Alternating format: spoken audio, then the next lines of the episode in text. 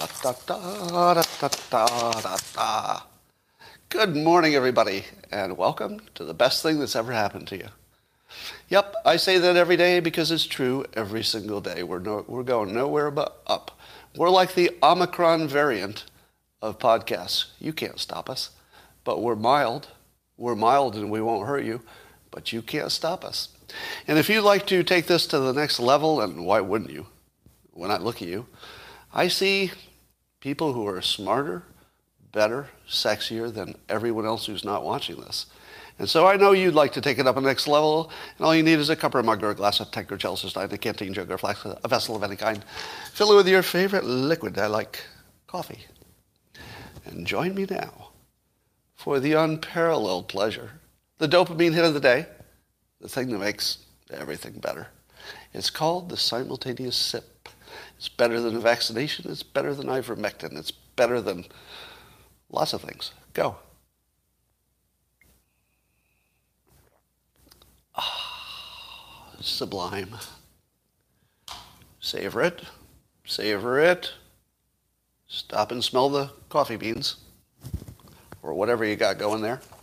All right, so I have to ask this. At the end of yesterday's uh, live stream, I gave you a tip for removing foods from your diet and sulfites in particular. Has anybody else discovered that they do have an allergy to sulfides or sulfites?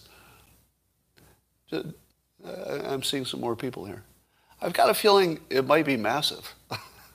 Could it be that, have you noticed that there's a asthma? Uh, I need an update on this, but the last I knew, there was this um, huge uptick in asthma in adults in the United States. Can somebody fact check that for me? I, I know that was true a while ago, you know, years ago, that there was this giant unexplained uptick in asthma. And it took me decades to find out it was that additive that was, that was getting me. What if it's just the additive? what if that explains everything? Because most uh, asthma is either triggered by exercise or allergies. And if there's, if, uh, if there's a food additive that got to some percentage of the public and caused them to have allergies, that would trigger your asthma. So could it be a food allergy is the reason that the asthma spiked? I'm going to say maybe, just a guess but speculatively, maybe. Let me tell you something that uh, a system I've been using on Twitter that's one of the best things that I ever came up with. You've heard it before, but I just want to reinforce it so you can use it yourself. If somebody comes after you personally on Twitter, you know, they're not criticizing the argument, they're calling you stupid or, you know, just some personal insult. Before you respond, before you respond, because you want to, you're going to want to insult them back right away, check the profile and see if it's somebody who works in the arts. Because ever since I started doing that and then sharing it with you, you'll find that people who work in the arts go for the uh, ad hominem. I don't know exactly why. It could be a combination of things. One, it could be they don't have the analytical skills to go at it a different way. But two, it could be they don't have the same distinction between reality and fantasy.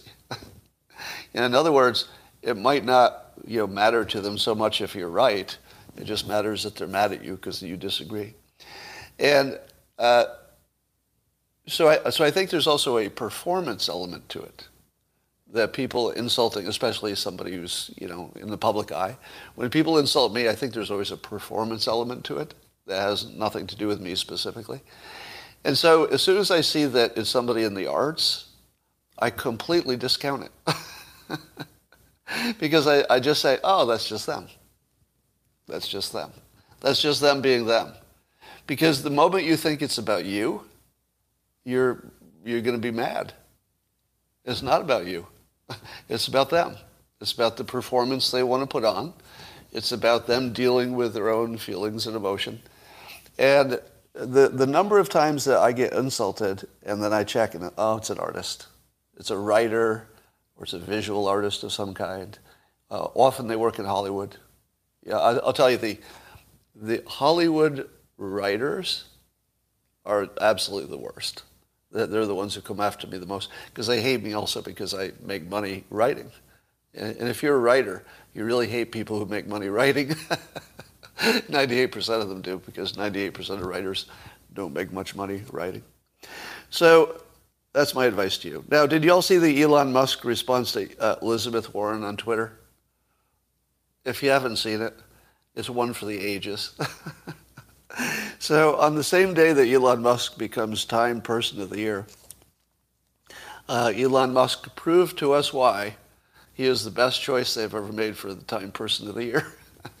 if he wasn't already Time Person of the Year, you'd have to give him some consideration just based on this tweet response. that alone, if he'd never if he'd never fired a rocket into space or become the richest person in the world. So, uh, or the country, I guess. So Elizabeth Warren decides to use Elon Musk as her, I don't know, uh, there's some word for it. Uh, if you just use somebody as your example, I guess, but I'm looking for a smarter sounding word. And she says, uh, let's change the rigged tax code so the person of the year, meaning Elon Musk, will actually pay taxes and stop freeloading off everyone else. What? what? Freeloading? Elon Musk? He's like single handedly solving the biggest problems in the world for our country. I mean, between he, Elon Musk, I would say, is the reason that battery technology is advancing so much. I mean, Tesla's got to be the big driver of, of showing that that market exists, et cetera. And of course, battery storage will be you know, one of the key technologies of the future. Then he's, he's taking us to space better than NASA was doing, the most important strategic thing in the history of, well, the entire history of the United States. Uh, controlling space and, and having space competence first, nothing's more important than that. So Elon Musk is doing like the work that even our government can't do. It's so important. And, and she, she's like calling him a freeloader. so Elon Musk, who also is the only marketing for Tesla, which is also a wonderful fact, that he's so good at getting attention that he doesn't need to do marketing. There's, there's nobody who doesn't know him. You know, everybody's following him. He's the person of the year, Time Person of the Year. So it's the best marketing uh, I've ever seen. I've never seen anybody do marketing better than this. Have you? I mean, Apple was pretty great, but they spent money on it. he spends no money, and he gets the same bang for the buck as Apple does. I think he's the best marketer of all time. I mean, is it is that is that too much? There's nobody else who spends zero and gets this consistently, right? So I think you could make an argument he's the best marketer who ever lived, if you're just looking at the numbers. Anyway, um, so after Elizabeth Warren tries to dunk on Elon Musk, which is the literally the worst idea anybody had ever had in the world, Elon first his first reaction tweet was just this: "Stop projecting." Now, of course, that one's, you know, it doesn't really hit the mark. It's just, you know, just sort of like a warning shot. He followed it up soon after with another tweet. He said, You remind me of when I was a kid with my friend's angry mom would just randomly yell at everyone for no reason.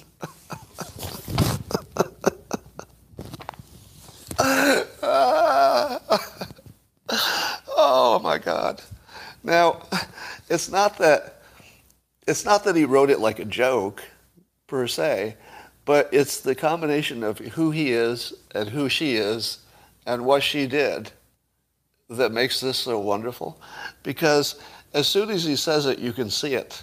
That's what makes it so powerful. Because Elizabeth Warren does have sort of a, she does have sort of an angry mom persona.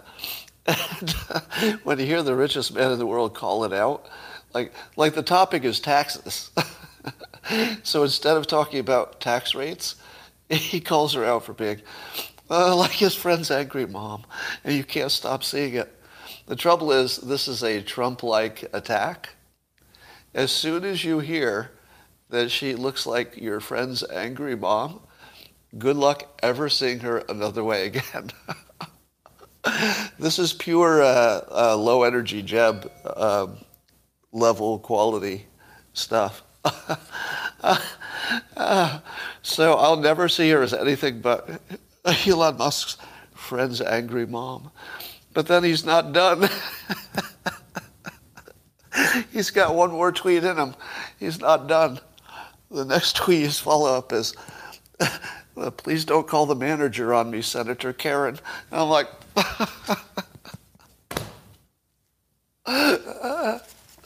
oh, God. The fact that.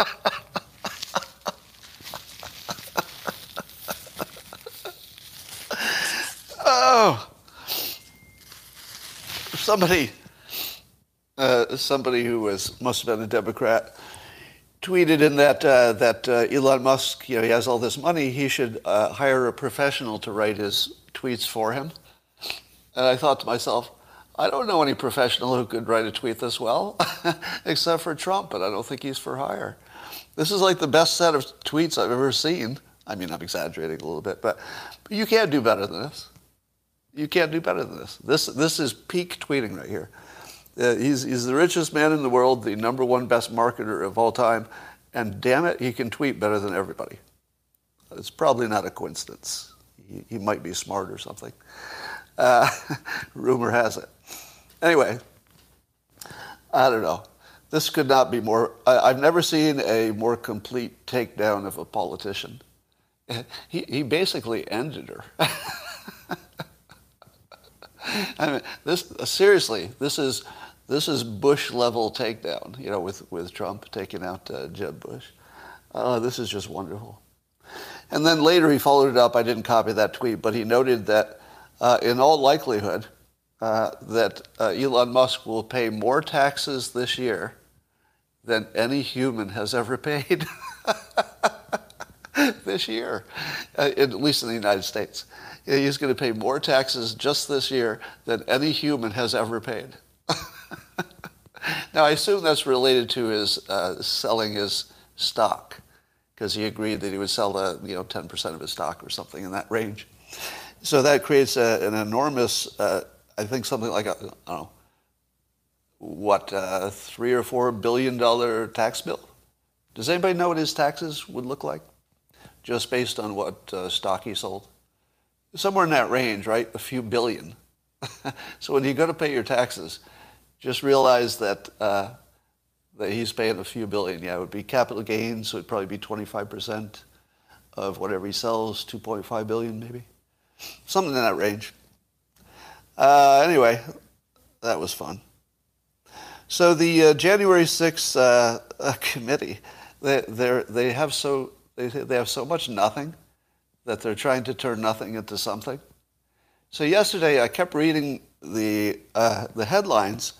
They were trying to make something out of the nothing that uh, I guess three Fox News hosts had texted Mark Meadows on January 6th and asked him to ask the president to call off the protests. But the way that the stories were written, it was as if they'd found a bombshell as if this was a big breaking story. If they finally found the smoking gun. What? There's literally nothing there.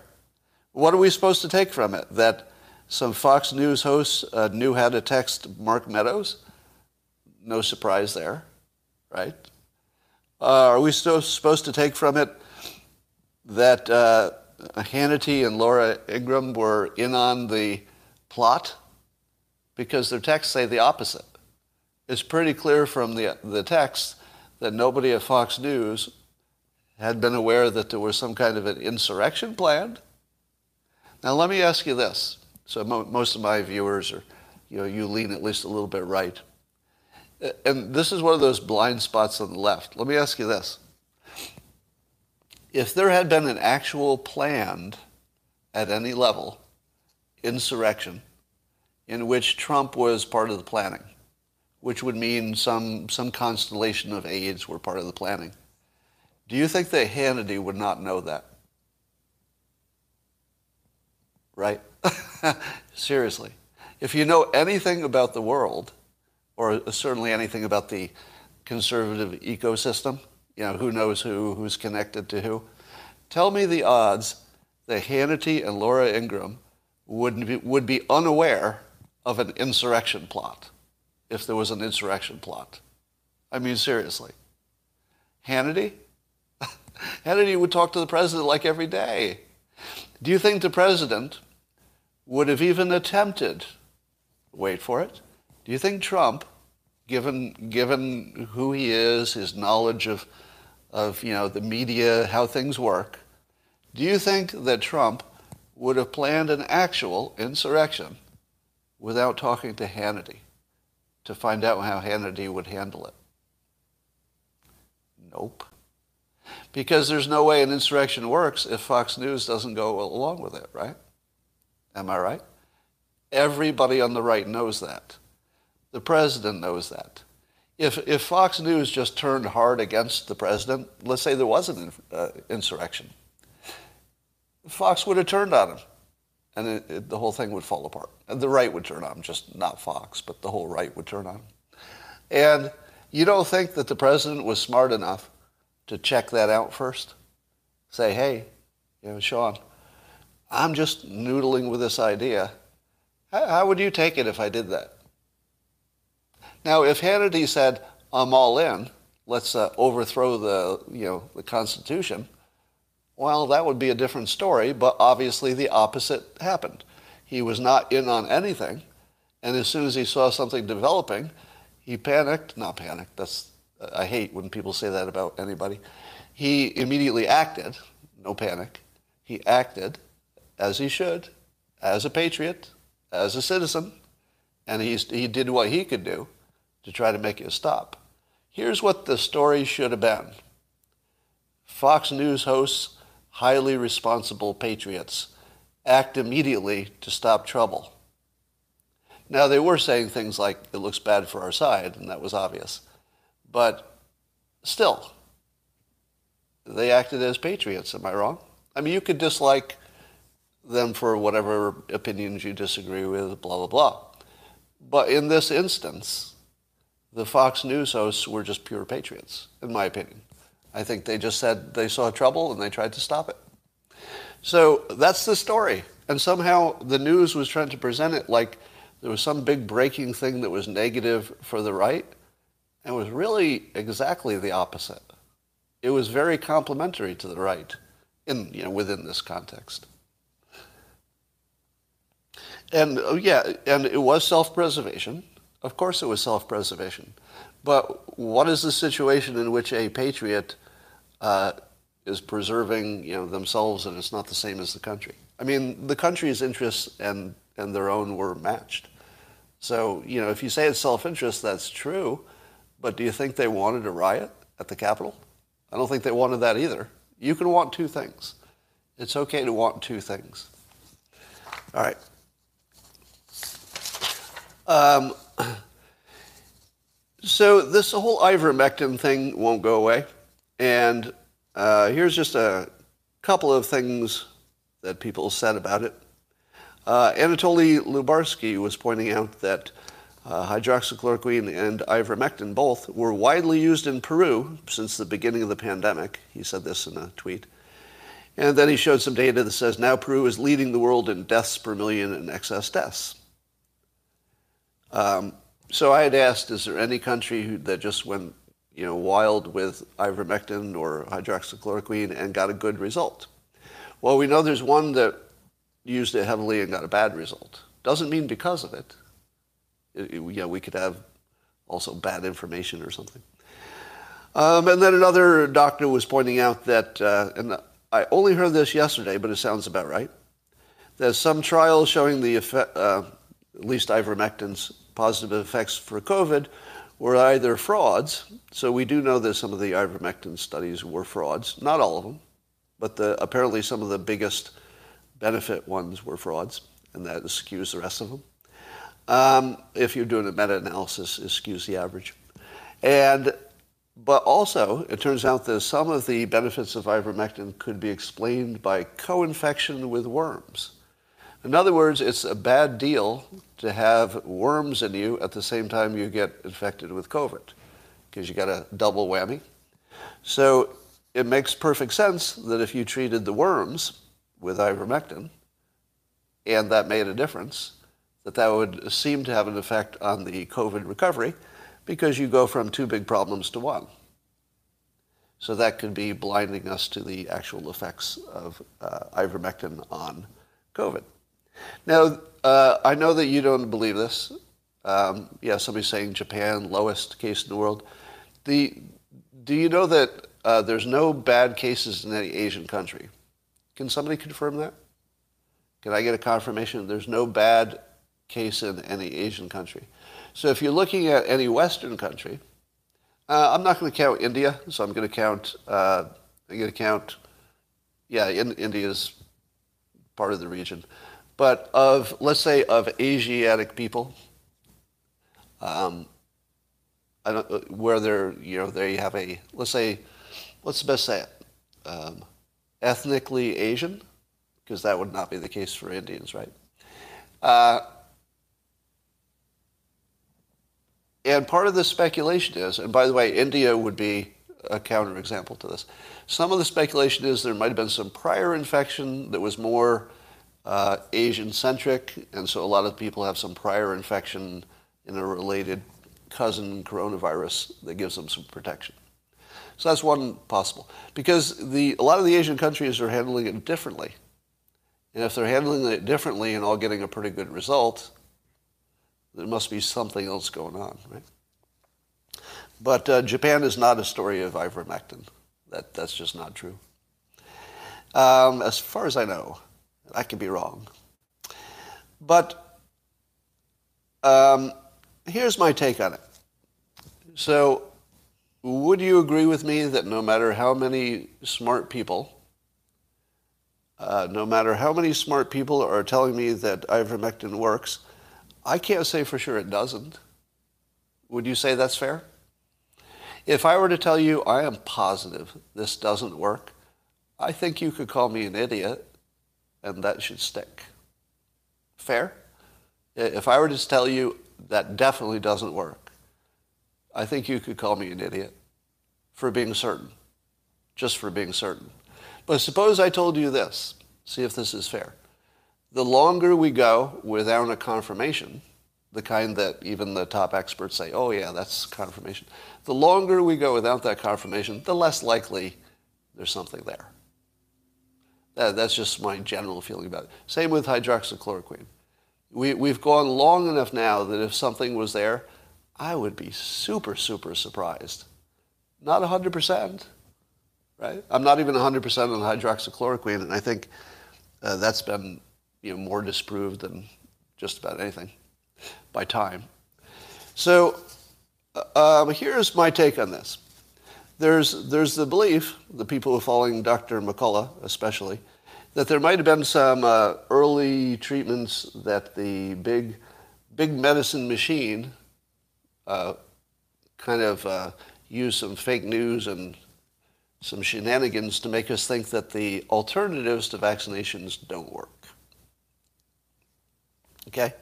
So, do you believe that big medicine, whatever that means, or the big medicine machine, which might include, you know, I don't know, the news and the government somewhat, do you think that big medicine machine suppressed ivermectin just because they didn't want competition? Maybe. Here's my take on it. I don't think that's the case, but let me, let me get on your side for a moment, if I may. If it ever came out, if it ever came out that anybody in a um, professional field intentionally, and the, and the key word here is intentionally, with data, if it ever came out that somebody intentionally killed a treatment that we knew to work or had a high likelihood to work, I would say that's got to be the death sentence. I think that we have to treat um, big pharma uh, misdeeds as mass murder if it's done intentionally. If it's uh, if it's negligence, that's something else. But if we could ever show that somebody knew they were doing something to manipulate public opinion, or even medical opinion, or, or government opinion, if we could confirm that somebody did that in a way that was just to make money, uh, and we knew that it cost people their lives, what's the penalty for that? It should be death. Does anybody disagree? Because it should be about the same as terrorism. And I think that should be a death sentence. Because it's mass murder and it's intentional under the hypothetical, right? Now, let me tell you that I don't have any information anything like that has ever happened. Here's what I think does happen. Now, here's a, here's a view of the world that I suspect is annoyingly accurate, which is that people only know what they decide they want to know, right? So let's say you were a vaccine um, executive and you were trying to make a billions of dollars or trillion dollars on vaccines. And somebody came to you and said, well, what are we saying about ivermectin? There's all these meta studies that show that it works. And a lot of serious people say it works. Um, yeah, uh, OxyContin's a good cautionary tale, you're right. Um, so what's the more likely thing that a, an executive of a drug company would say? Well, if it were me and I were a weasel, I'd say, don't show me any ivermectin data, ever. Until somebody official says it's proven and it works, which hasn't happened, I'm going to say it's not proven and it doesn't work, so we better get these vaccinations.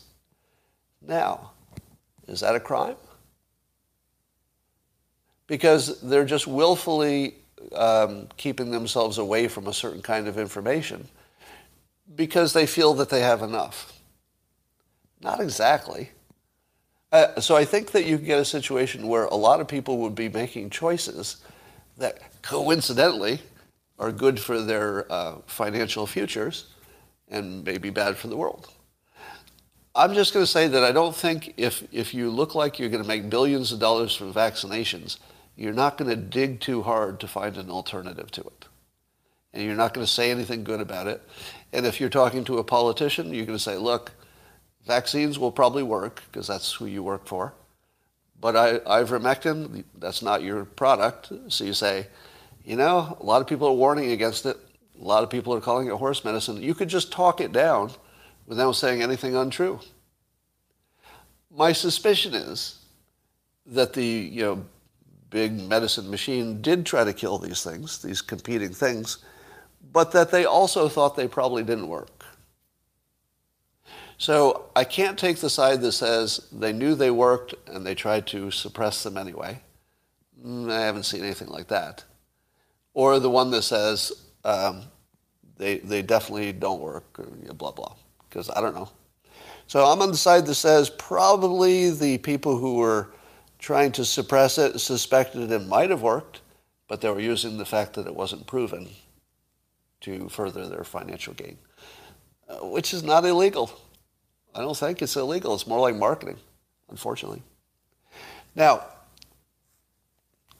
um, there's also the, uh, the belief, which I see a lot, that the real reason that the cheaper alternatives to vaccinations were not pursued is that if they existed, the vaccines could not get their emergency authorization. How many of you believe that that's true?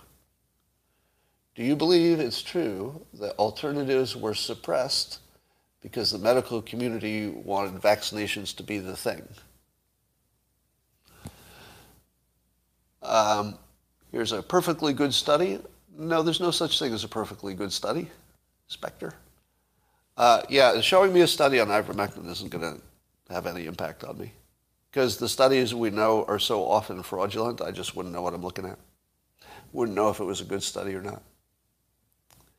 All right, so here's, here's my take on the belief that we couldn't get an emergency authorization for vaccines if we found that there was an alternative. Who do you think was making that decision? Do you think the Trump administration was presented with this alternative? Hey, Mr. Trump, we could not only get vaccinations, but we could be treating the heck out of this with these therapeutics until the vaccinations get there. And the only problem is if, the, if they work, we can't get the emergency authorization. Mr. President Trump. So what do we do? Does Trump say, oh, damn, I guess we'll have to suppress all those excellent treatments to wait for the vaccination? Do you imagine that's how that conversation went? Do you think that Trump was presented with the choice of totally good therapeutics and that he said, no, don't push those because then the emergency authorization won't work? Does that sound like something Trump would do? Have you ever fucking met Trump? No, no, no. No, hold on. Whoever's, uh, I, am going to get rid of you for being an asshole. Top naivety today. See, that, that's the kind of um, comment that you're either new to me or uh, you're just asshole. All right. I believe it is uh, impossible, literally impossible to imagine that President Trump would say, oh, there's nothing I could do when he's handing out executive orders like candy.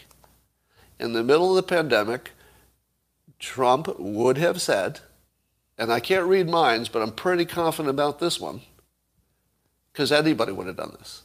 Literally anybody would have said, wait a minute, the only thing that's keeping this from not happening is that there's some rule.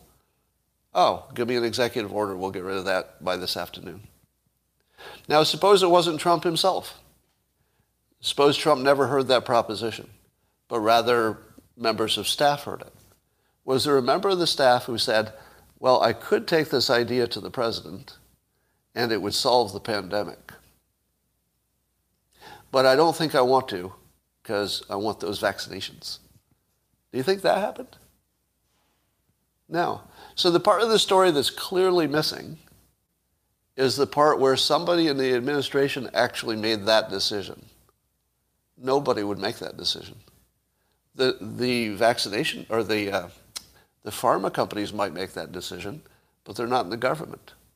You're telling me that, uh, I don't know, Trump and his whole administration were all bribed by Big Pharma to ignore the other treatments when obviously the other treatments would have made Trump president for a second term?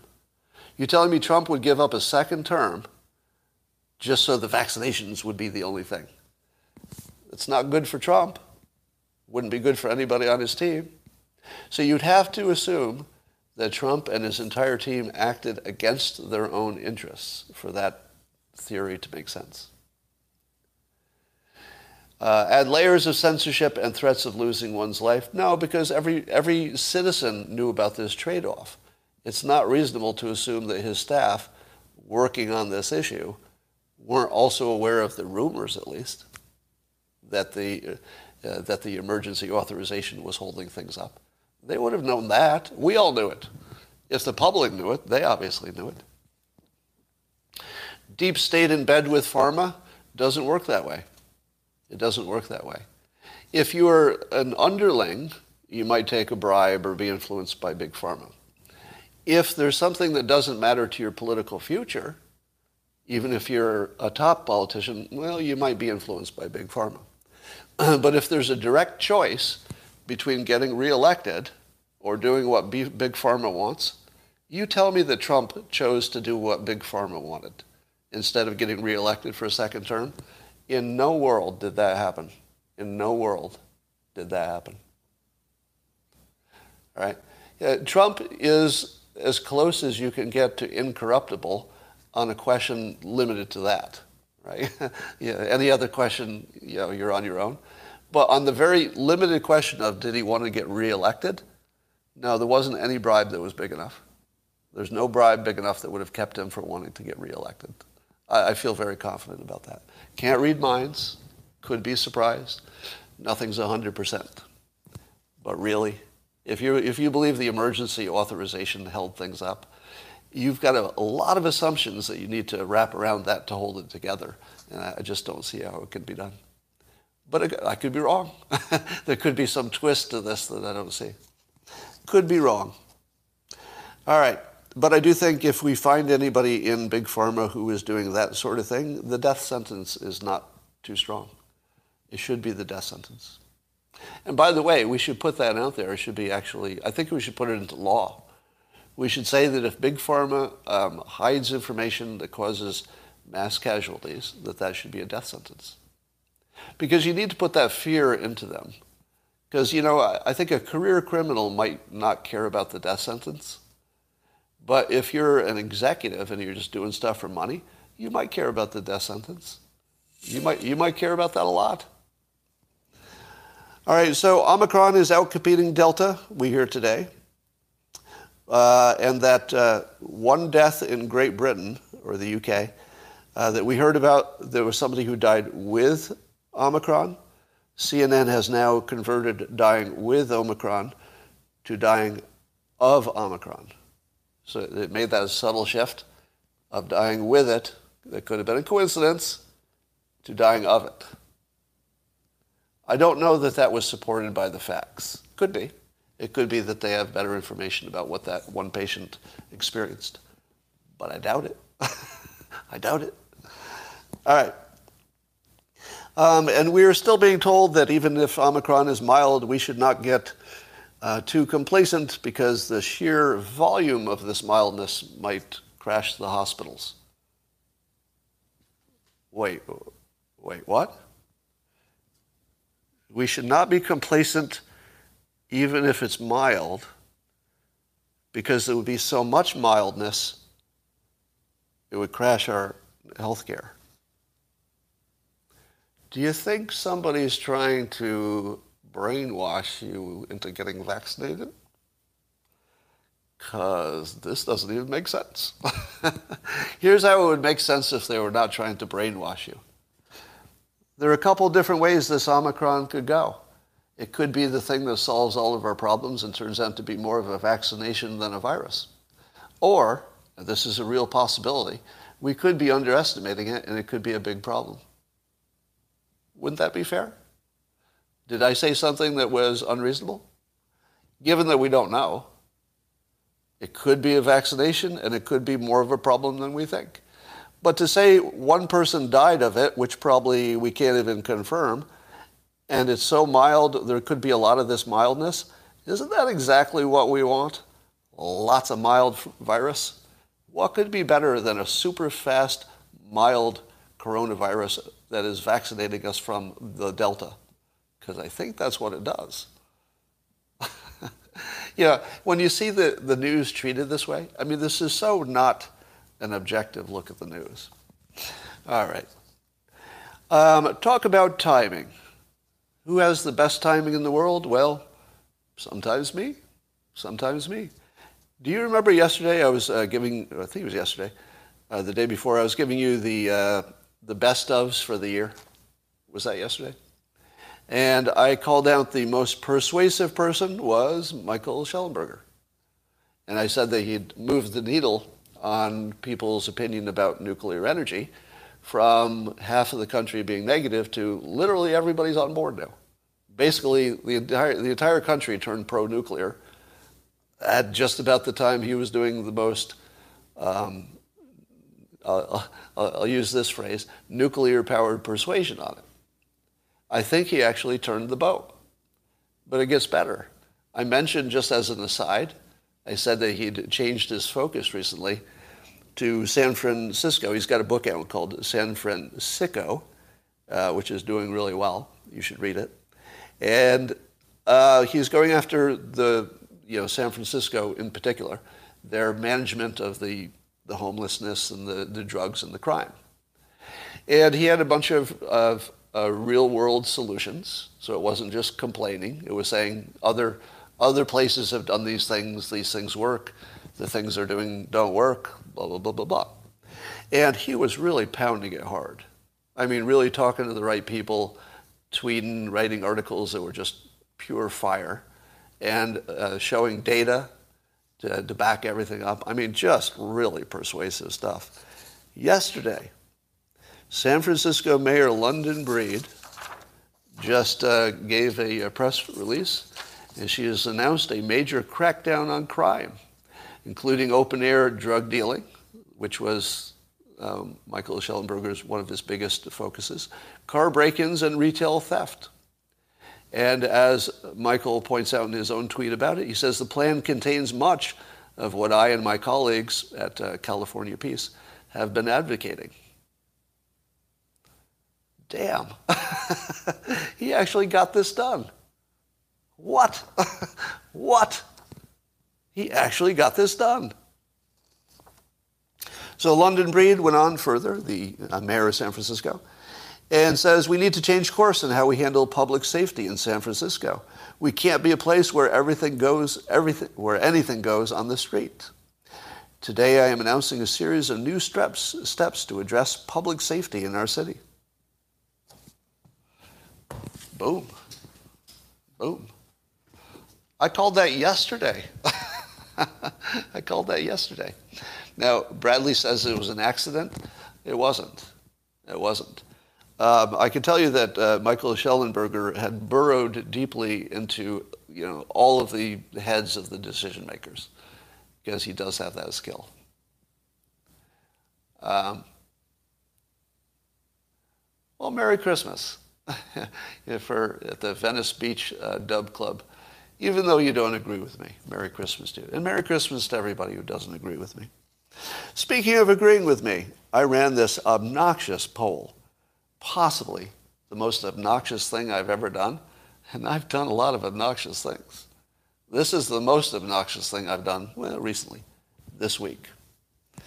I ran a poll and it said this If you saw me, specifically me, disagreeing with the top expert in a field in which I have no experience, but I'm only disagreeing on one specific point within the field, who would you bet on?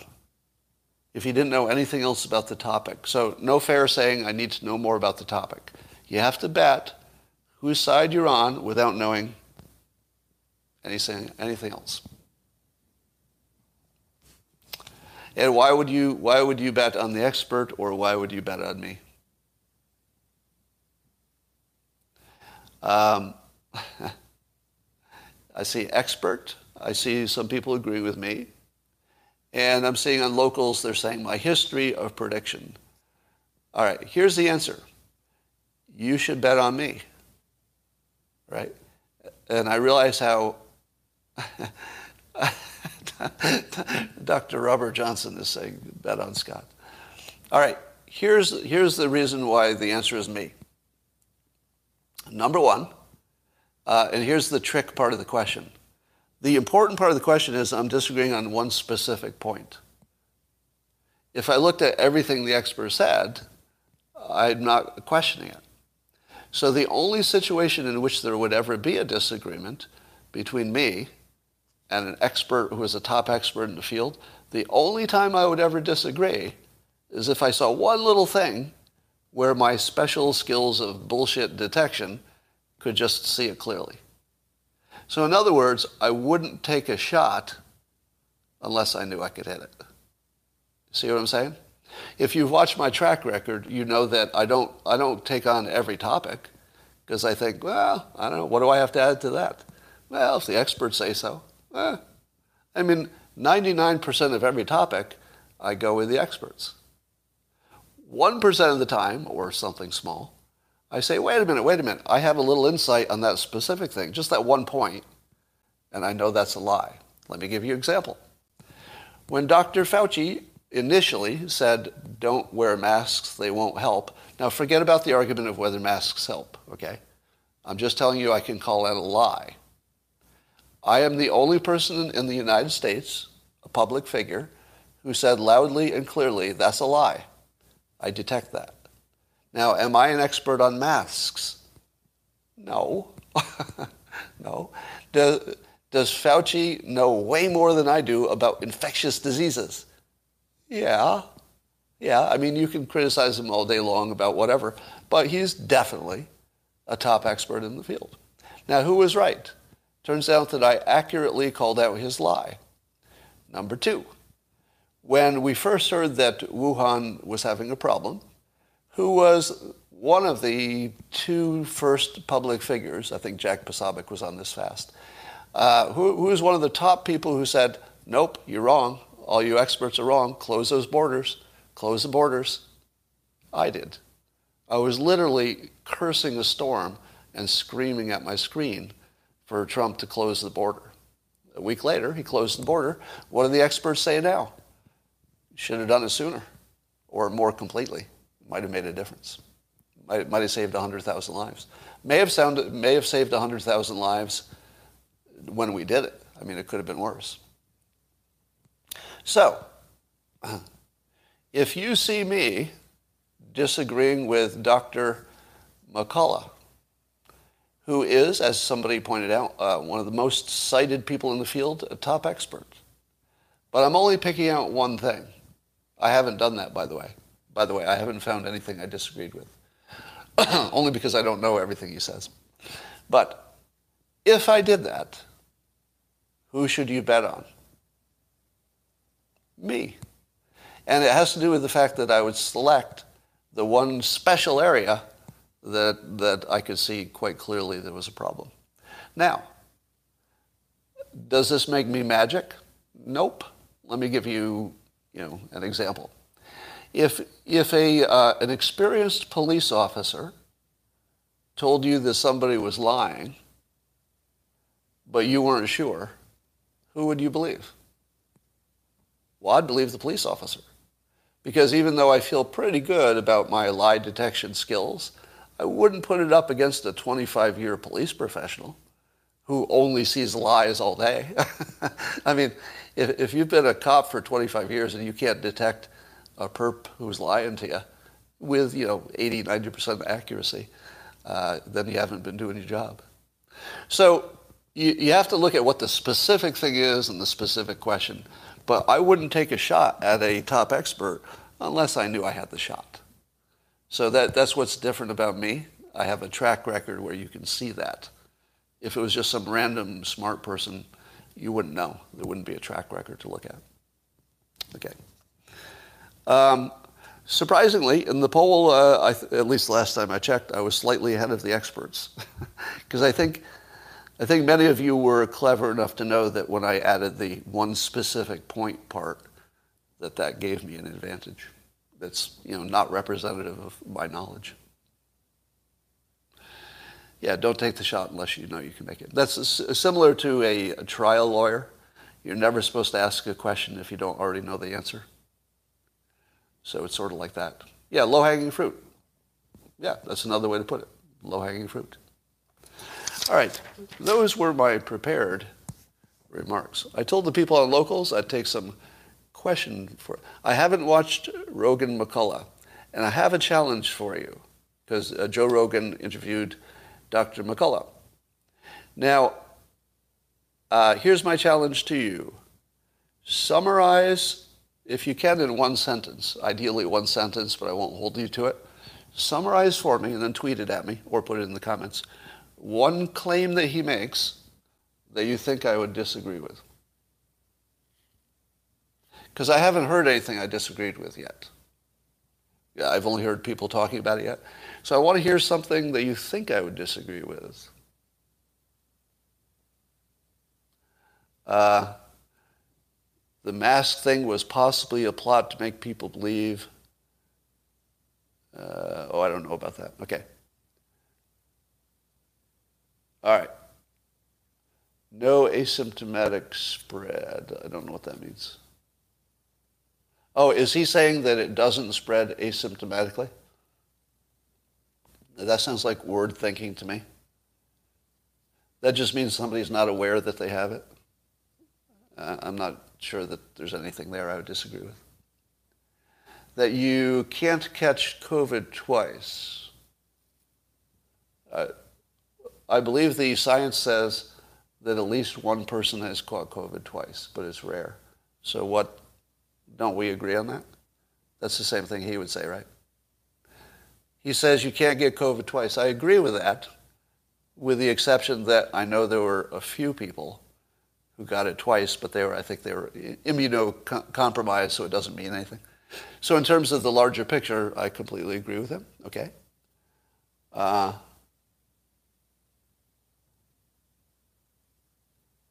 uh, I'm not sure if these are his thoughts or your thoughts. Somebody says, no, there are many that got it twice. Um, I'm not aware of that. Will I please, um, about the interview, maybe. I don't think that got lost. Um, can't catch the same variant twice. I don't really have an opinion on that, so there's nothing I would disagree with. Um, uh, he said uh, hydroxychloroquine is effective. He did? Or did he say it might be? I'll bet he didn't say that. Uh, I'll bet he didn't say that. I'll bet he said it might be, so that it was a it was a good risk management. So you're saying that he's the so he alone is saying that hydroxychloroquine works. What about ivermectin? Does he say that works? He said it worked for his patients. Oh, that's it. Uh, can somebody confirm this? I hope he didn't say this. Are you telling me that Dr. McCullough thinks hydroxychloroquine works because it worked for his patients? Did that actually happen? That didn't happen, did it? Please tell me that's not true. Okay, I'm seeing somebody say it's not true. Uh, no, that's not. Okay, I, I, that didn't sound like it. So I think here's the problem. I'm not sure if anybody understands him well enough to tell me something that he said that I would disagree with. I don't believe you on the hydroxychloroquine part. I think you're, you're not accurate on that. He said hydroxychloroquine is 64% effective when used early. Um, now, what's my opinion on that? My opinion is that if it were effective, we would know about it by now. Um, everybody agrees with early treatment, but he's talking about a specific way to treat it. Which is exactly why you should just watch the interview. Well, I will watch the interview, but what I'm telling you is I'm fascinated by the fact that everybody thinks he's saying great things, and you can't describe them even in layperson's terms. Uh, your advice to me is terrible, by the way. So your advice is that if I watch it, I'll be convinced. Can somebody here tell me what I always say about that? Do, do you believe that if I watched Dr. McCullough, I would be convinced that he sounds credible? How many of you think I would be convinced? Would I be convinced if I listened to him? Well, uh, I'll give you two answers. Uh, my rational brain would say I should not be convinced because I'm not hearing the other side. Anytime you're hearing one expert talking to a non expert, you are being misled because you don't hear the other side. But uh, I also might just disagree on sort of a general statement because he's a rogue doctor. The elephant in the room, COVID is dangerous, but not at the border. Why, Scott? Are you really confused about that? I feel like that's just one of those political things people say. Like they act confused. Like, why, if COVID is so bad, why are we opening the borders? Is there anybody who's legitimately confused about that? I know it's one of those things people say to make a political point, but is there anybody who actually doesn't understand it?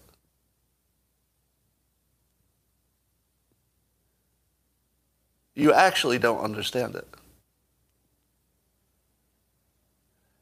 It's because they value um, the, the well being of the immigrants over the well being of the citizens. What else would it be? Uh, why is there any mystery of this at all? It's very direct. If they valued the citizens' health over the well being of the immigrants, it would be the opposite. They'd just stop them from coming in. But that's a decision.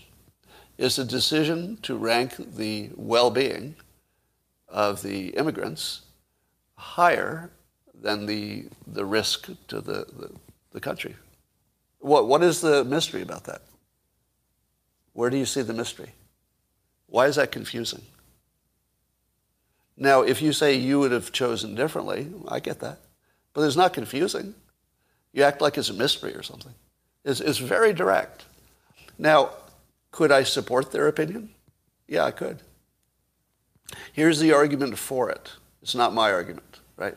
I'm, I'm America first, so this is not my argument. But I'll, I'll show you that there is an argument for it. It goes like this. People are people, you know, one life is one life. The people coming across the, border are in desperate situation. Um, you know, we, we try to keep them someplace for two weeks. There's probably some mitigation that we don't know about, maybe not. But all things considered, uh, we'd rather help these people in desperate situations than we would protect a few extra hundred thousand Americans. That's the argument. The argument is it's bad for everybody, but it's worse bad for them, so, so that's where empathy goes. Um, you could argue that it's being done poorly. That's a separate argument. Um, yes, you can get COVID over and over if your immune system is depressed. That's right. Uh, not desperate.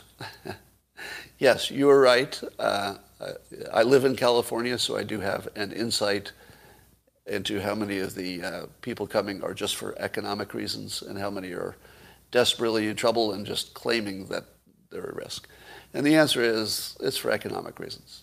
But everybody knows that, right? There, there's nobody confused about that. It is for economic reasons. Um,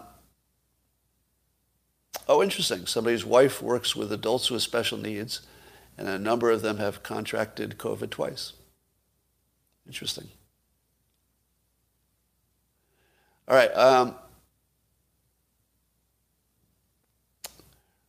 what are your thoughts on Dave Rubin leaving California? I don't know. Do you need my opinion on that? Isn't that between Dave and California? Like, well, why does my opinion have anything to do with anything? Um, it certainly makes sense. I mean, I'll just say the obvious thing, which is, uh, you know, he's going from a less free state to a more free state, but, you know, he also has to deal with the humidity. if he can handle the humidity, uh, then it was an excellent move. Uh, I don't think I can handle the humidity, so I'm not sure it's an option for me. Texas, maybe. All right. Um, uh, please ask, locals if anyone has been able to play back the interview tips. Well, they should also exist on YouTube. So if you know which day I did that, um, go to the YouTube version and that will play for you. Um, why do you continue to support California with your tax dollars? Well, not paying taxes is a bad idea. So the real question is, why do I stay in California? And the answer is, it's, it's hard to move, and I haven't found someplace better. Now, there are lots of places that are better in certain ways, but I haven't found a place that's better in all the ways that I needed to be better. So I would. I mean, there, there, nothing would stop me if, it, if I could solve all my connections, but I can't. All right. Um, it's sort of a network effect, you know, for, for you techie nerds. So California is sort of a network effect. You get embedded in every way. It's just, it's just so hard. Um, oh yeah, the two-state solution would be the ultimate, but I, I can't have two houses. Uh, I'm a one house, one car guy. As soon as you add a second car or a second house, which I've done, the, the complications just go, just, you know, just becomes incredible. So I need simplicity. So one car, one house. Um, ignorance is no defense. Ignorance of what? I don't even know what you're talking about. All right. Um, Yeah, imagine all the water leaks. I've, said, I've had something like 12 major water leaks, and none of them are related to any construction problem or, or material use. They're just all coincidences. They're just all unrelated. Um, Scottsdale, Arizona. I don't like deserts. Deserts make me feel creepy. I've, I've never liked being in any kind of desert escape. I just feel, I feel exposed. Here's what it is. I don't want to die because I went outdoors. That's one of my biggest reasons for living in California, is that where I live, I could go outdoors for two hours anytime and not die. Like, it could be the coldest day in the winter, but it's still going to be in the 40s. You know, I could go out without a coat for two hours. I'd be very unhappy, but totally alive. Totally alive. Very unhappy. But I wouldn't die. And there are tons of places where you just couldn't go outside. You know, if it's winter, there, I almost died in the snow once. That's a long story, but. Um, oh, when will the jackhammering end? I think never. It feels like. Will drought kill California? We've had, I think historically there have been worse ones, uh, but it could. You said yesterday that you don't fear death. I don't fear it. Uh, I avoid it. Isn't that different? I don't want to go outdoors where, where death is a possibility. It's not because I'm afraid of it, it's because dying is not on my wish list.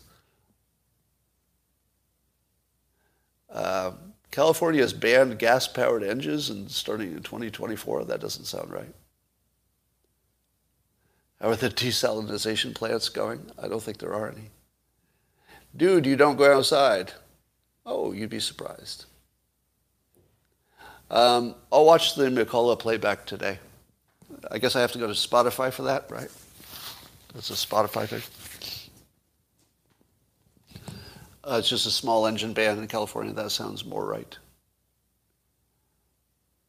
Um, Oh, and, and generators. That's right, gas generators and, and oh, leaf blowers. Oh, I don't know. Are the electric ones any better? All right. Um, no gas generators. Interesting. But that's gasoline, right? That's not gas as in uh, the gas that runs your stove. Does Christina ever talk about going to space? She would go in a heartbeat. Yeah, she, she actually said she would go to Mars. She likes that stuff. All right, that's all for now. And I would like to take my leave now and do some other things. I think you'll agree this is the best thing you've ever done in your life. I'm going to turn it off before I see any disagreements. But go forth and have a Merry Christmas, and I'll talk to you tomorrow.